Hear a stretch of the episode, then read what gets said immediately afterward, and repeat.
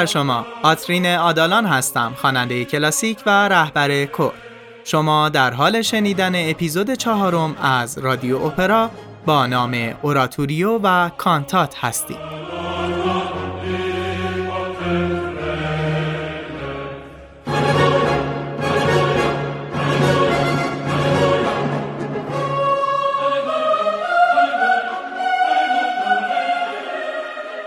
در اپیزودهای قبل از رادیو اپرا به تاریخچه پیدایش اپرا و معرفی قسمتهای اصلی و جذاب این هنر برای مخاطبین پرداختیم و تا اونجا که تونستیم برای درک، شناخت و همراهی شما عزیزان در خلال اپیزودها قطعاتی از اپراهای بزرگ تاریخ رو پخش کردیم. از اونجایی که اپرا یک هنر تجملاتی به حساب می اومد و برای اجرای اون نیاز به سالن‌ها، دکورها، لباسها و ارکسترهای با شکوه بود، اجرای اون در هر شرایطی ممکن نبود و از این رو آهنگسازان با برداشت از بخش موسیقی اپرا شروع به ساده سازی این پروسه کردند و آثاری رو خلق کردند که اگرچه از نظر موسیقایی شبیه به اپرا بود اما تفاوت‌هایی در اجرا داشت.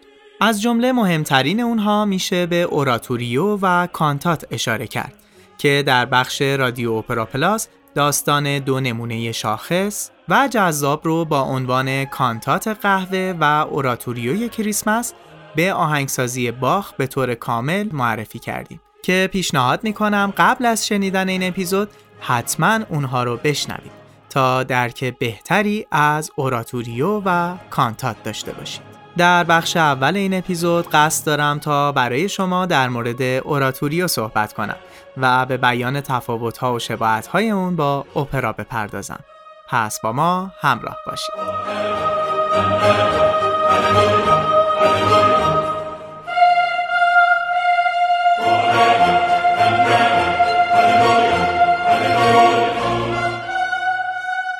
واژه اوراتوریو از ریشه لاتین کلمه اوراره به معنای دعا کردن گرفته شده. گرچه اینطور به نظر می‌رسه که انتخاب این اسم ریشه در مراسمی موزیکال که در نیمه دوم قرن 16 هم در کلیسایی به نام اوراتوری در خیابان فیلیپ نری شهر روم برگزار می شده هم داره. ریشه اوراتوریو به مکالمات مقدس در ایتالیا در قرن 16 هم برمیگرده. اونها مجموعی از نوشته های لاتین وابسته به کتاب مقدس بودند و از نظر موسیقایی کاملا شبیه به قطعات موسیقی کلیسایی. در این مجموعه ها تاکید قوی داستانی و گفتگوهای محاوره‌ای بین کارکترها وجود داشت. این آثار به تدریج به شهرت و محبوبیت بین مردم رسیدند و با موسیقی حرفه‌ای در قالب اوراتوریو ارائه شدند. در طول نیمه دوم قرن 17 هم میل به غیر مذهبی ساختن یا به اصطلاح سکولار کردن اوراتوریای مذهبی رواج پیدا کرد. شاهد این مدعا هم اجراهای پی در پی اوراتوریو خارج از کلیسا و در دربار و تئاترهای عمومیه. گرچه مضمون و محتوای اوراتوریوها چه مذهبی و چه غیر مذهبی همواره شامل موضوعات وزین و سنگین از قبیل آفرینش، زندگی عیسی مسیح و یا زندگی قهرمانان عصر کلاسیک و یا پیغمبرانی که در انجیل از اونها نام برده شده می‌شد. تغییرات دیگه ای هم احتمالاً به دلیل اینکه اغلب آهنگسازان اوراتوریو برای اپرا هم آهنگسازی می‌کردند در ساختار اوراتوریوها اتفاق افتاده.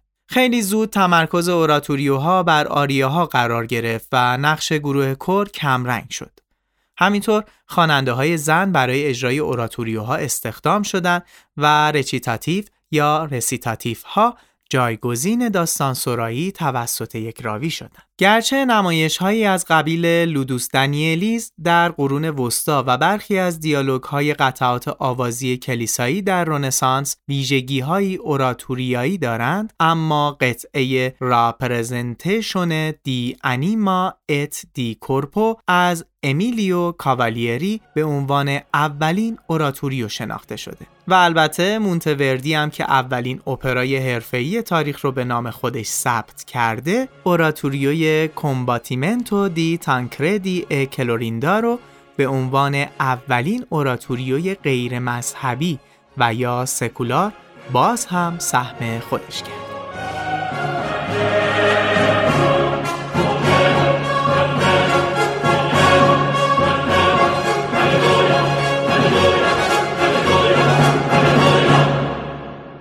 اما بریم کمی از تفاوت‌ها و شباهت‌های اپرا با اوراتوریو بگیم.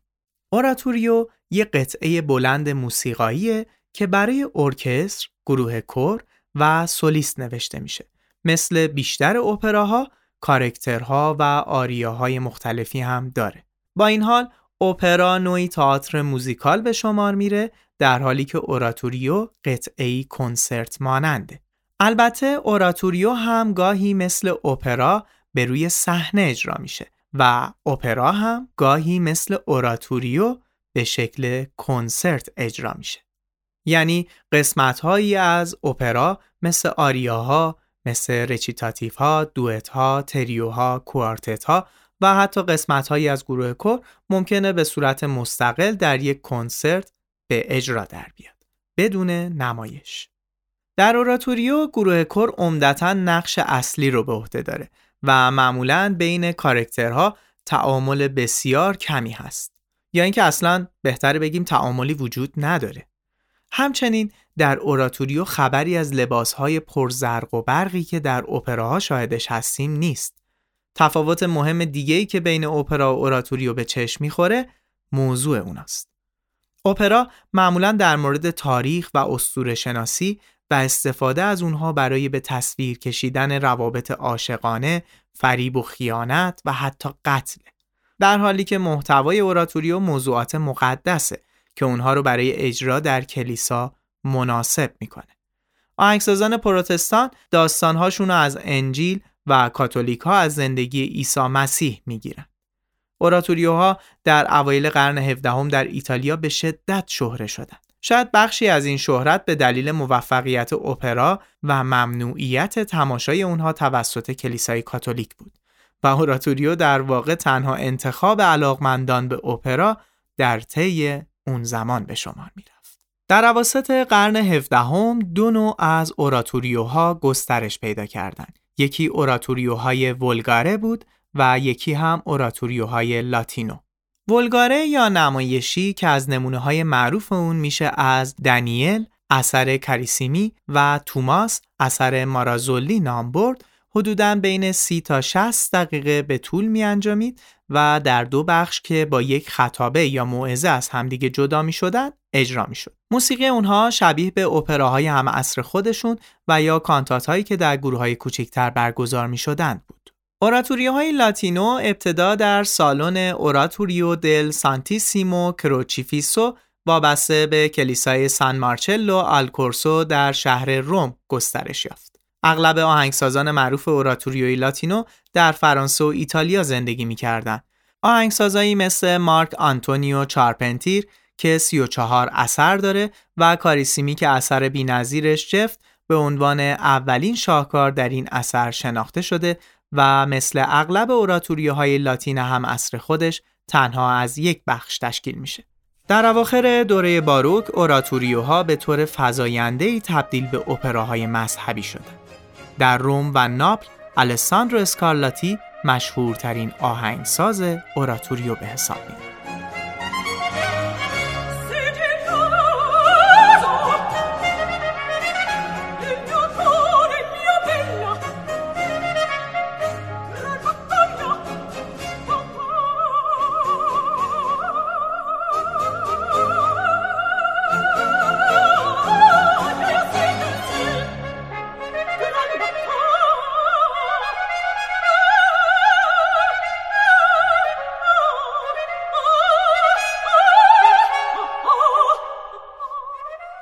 در بخش شنیداری قصد داریم تا برای شما اوراتوریوی مسیح رو پخش کنیم که قبل از اون می‌خوایم شما رو با آهنگساز این اثر آشنا کنیم. گیورگ فردریش هندل استاد اپرای ایتالیایی و اوراتوریوی انگلیسی یک ماه پیش از تولد یوهان سباستیان باخ در شهر حاله آلمان زاده شد.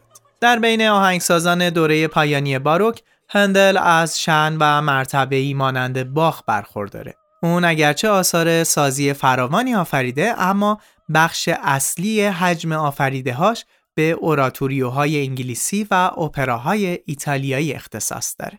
در اوراتوریوهای سبک هندل گروه کور محور اصلی اثره.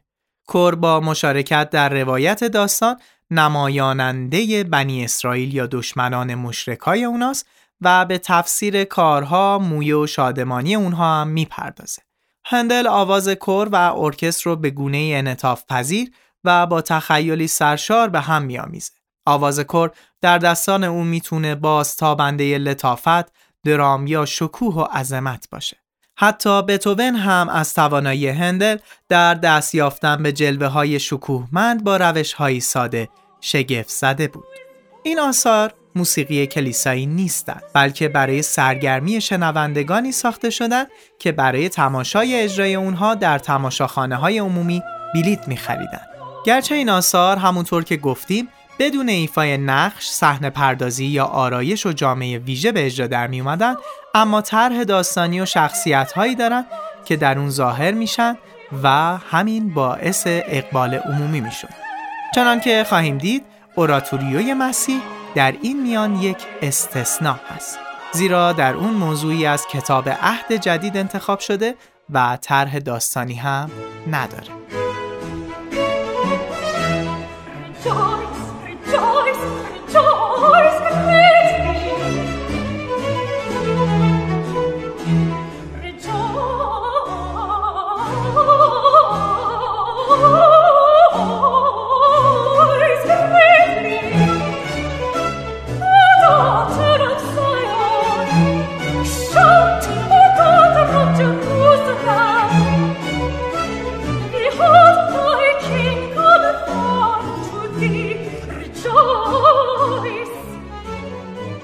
اوراتوریوی مسیح که حدود دو نیم ساعت به طول می انجامه فقط در مدت 24 روز ساخته شده و هندل این اثر رو پیش از رفتن به ایرلند برای حضور در اجرای شماری از آثارش که درآمد اونها صرف ساخت یک تالار کنسرت می‌شد به نگارش درآورد. اون پنج ماه پس از رسیدن به دابلین در سال 1742 اوراتوریوی مسیح رو برای نخستین بار به اجرا درآورد. درآمد این اجرا برای کمک به بدهکاران زندانی اختصاص پیدا کرد و تمرین های پیش از اجرای عمومی اثر توجه بسیاری رو به خودش جلب کرد تا جایی که یکی از روزنامه های اون موقع اون رو اثری برشمرد که به گفته برجسته ترین صاحب نظران عالی ترین اثر موسیقی موجود تا امروزه. تالار کنسرت گنجایش 600 نفر رو داشت اما برای افزایش گنجایش اون خواسته شد که زنها دامن فنردار نپوشن و مردها شمشیرشون را همراهشون نیارن. با اینکه نخستین اجرای این اثر موفق بود اما اجرای اون در سال 1743 در لندن با استقبال کمی روبرو شد که دلیل اصلی اون تعارض مذهبی نسبت به استفاده از متن مقدس در تئاتر بود. حدود یک دهه زمان لازم بود تا اوراتوریوی مسیح در لندن محبوبیت پیدا کنه. شن و منزلت بی همتای این اثر تا پیش از اون که سالیان به نفع یتیمخانه های لندن به اجرا در بیاد دریافته نشد. به نوشته یکی از معاصران هندل اوراتوریوی مسیح گرسنه را اطعام می کند، برهنه را می پوشاند و یتیم را می.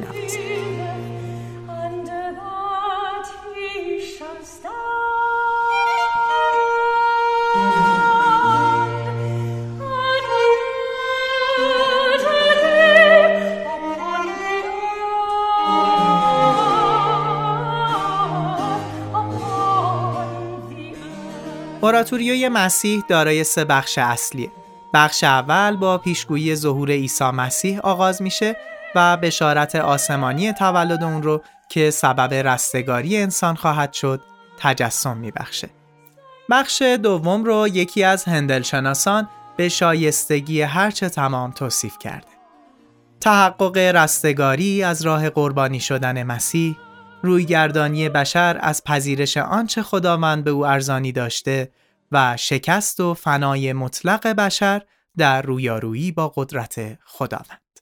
بخش سوم بیانگر ایمان و یقین به زندگی جاودانه است که مسیح با بردوش گرفتن گناهان بشر نوید بخش اون هست.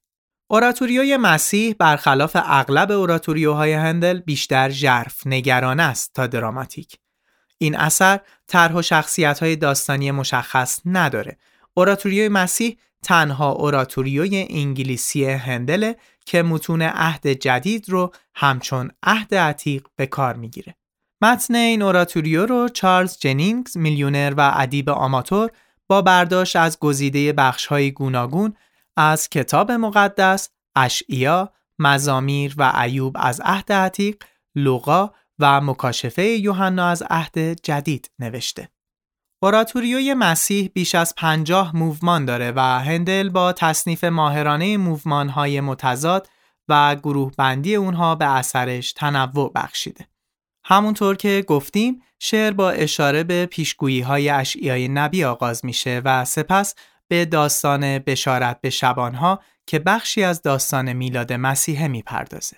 ما در اینجا یک رسیتاتیو با همراهی برای تنور و ارکستر رو میشنویم.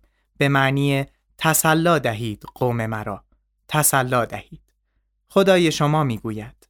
سخنان دلاویز به اورشلیم گویید و او را ندا دهید که ستیزش سر آمده و شرارتش آمرزیده شده. آوایی در برهود چنین ندا سر داد راه خداوندگار را مهیا سازید. در دل صحرا راهی مستقیم به سوی خداوندمان. برقرار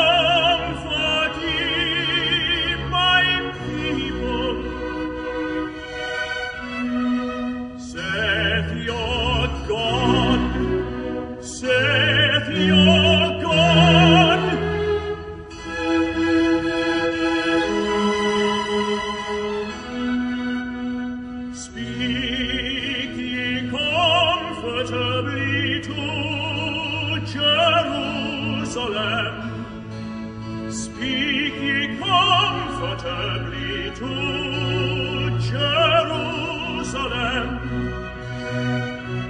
and cry unto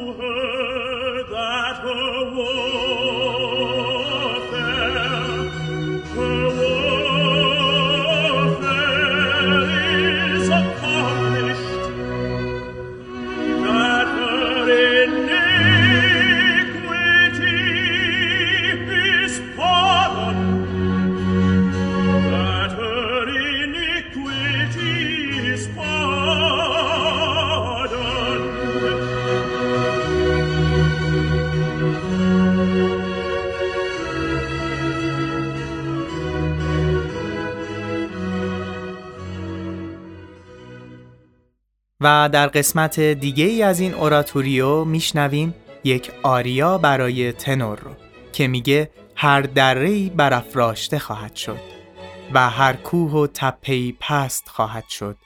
کجی ها راست و ناهمواری ها هموار خواهد گردید. Every valley, every valley shall be exalted. Shall be exalted.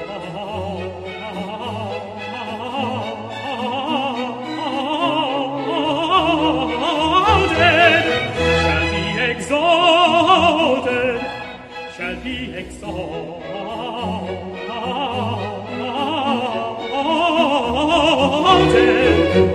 And every mountain and hill made low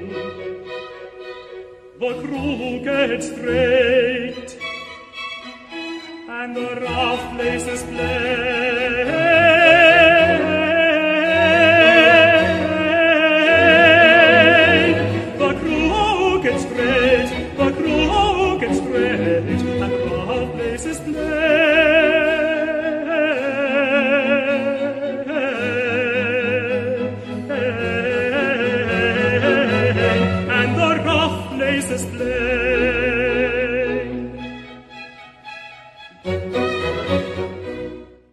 اما نوبتی هم باشه نوبت کانتات هست.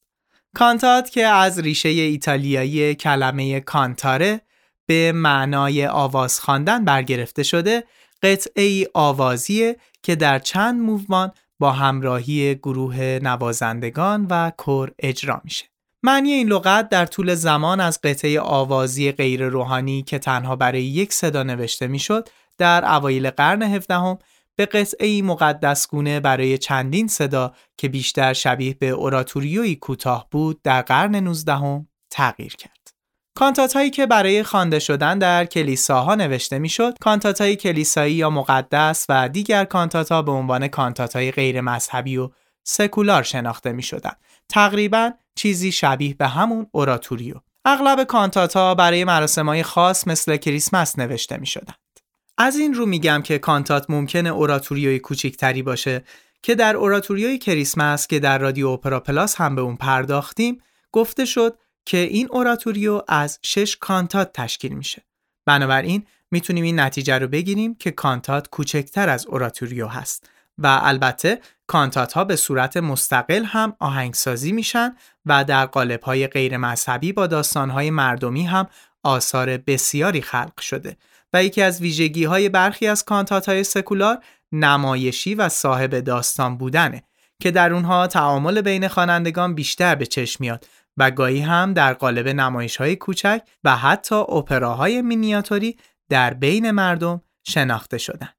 در اینجا هم می‌تونیم رجوع کنیم به اپیزودی دیگر از رادیو اپرا پلاس به اسم Coffee Cantata یا کانتات قهوه که در این مورد مفصل صحبت شده. ظهور کانتات ها به اوایل قرن 17 هم همزمان با ظهور اوراتوریو و اپرا برمیگرده. پیش از اون اکثر موسیقی ها آوازی بود. با ظهور و گسترش موسیقی سازی واژه کانتات هم ظاهر شد. از اوایل قرن 17 هم تا اواخر قرن 18 هم کانتات ها برای یک یا دو صدا با همراهی باس و کنتینو و گاهی هم با همراهی تعداد کمی از سازهای سولو نوشته می‌شد. کانتات ها شامل روایتی دکلمه مانند و یا صحنه ای از رچیتاتیو بودند که با آریایی که در هر فاصله تکرار می‌شد اجرا می شدن. بهترین مثال شاید قطعات کلیسایی نوشته شده توسط کاریسیمی باشه.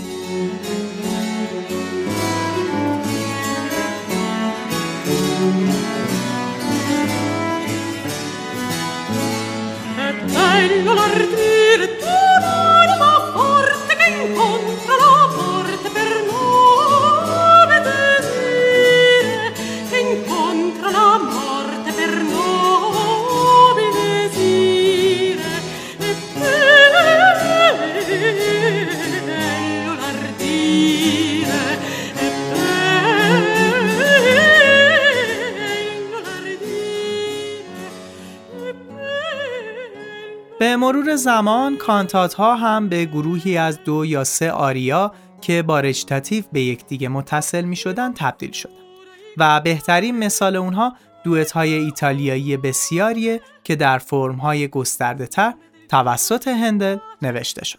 کانتات های سولوی ایتالیایی در فرم های گسترده تر مثل صحنه ای از اپرا به نظر میاد. همونطور که کانتات های کلیسایی چه در بخش سولو و چه در بخش کورال از یک اوراتوریوی کوچک یا بخشی از یک اوراتوریوی بزرگ قابل تمیز نیستند. به همین دلیله که به بسیاری از کانتات های بلند و گسترده باخ اوراتوریو گفته میشه. تقریبا دویست کانتات مذهبی و غیر مذهبی از باخ بر جای مونده و اون به عنوان برجسته ترین آهنگساز این ژانر شناخته میشه. البته اکثر کانتات های غیر مذهبی اون مفقود شدن اما چند اثر شاخص از اون بر جای مونده.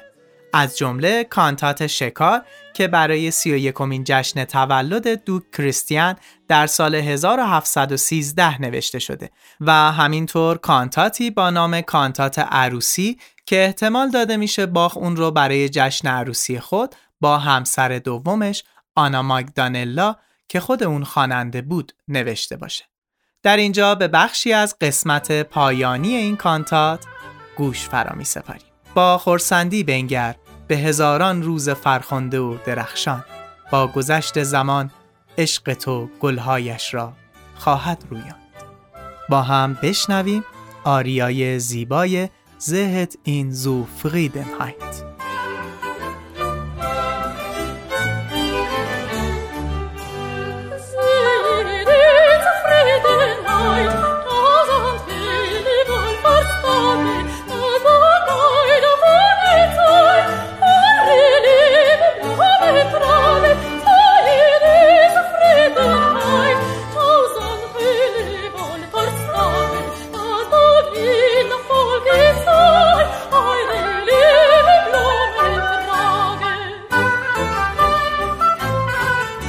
آنچه شنیدید به همت من و دوستانم در استودیو آدالان تهیه شده و ترجمه متنها در این قسمت به عهده ماندانا رمضانیان بوده.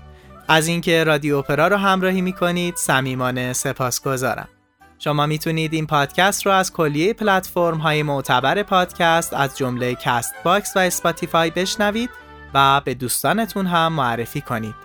برای تماشای ویدیوکست ها و اطلاعات بیشتر از بخش های دیگر این رسانه به جمع باشگاه هواداران اپرا در کانال تلگرام با آدرس at sign رادیو underline اپرا و البته صفحه اینستاگرام ما به آدرس رادیو dot اپرا بپیوندید. برای حمایت مالی هم می‌تونید به آدرس ایمیل رادیو اپرا 98 at gmail.com پیام بدید. شما شنونده اپیزود چهارم از رادیو اپرا با نام اوراتوریو و کانتات بودید.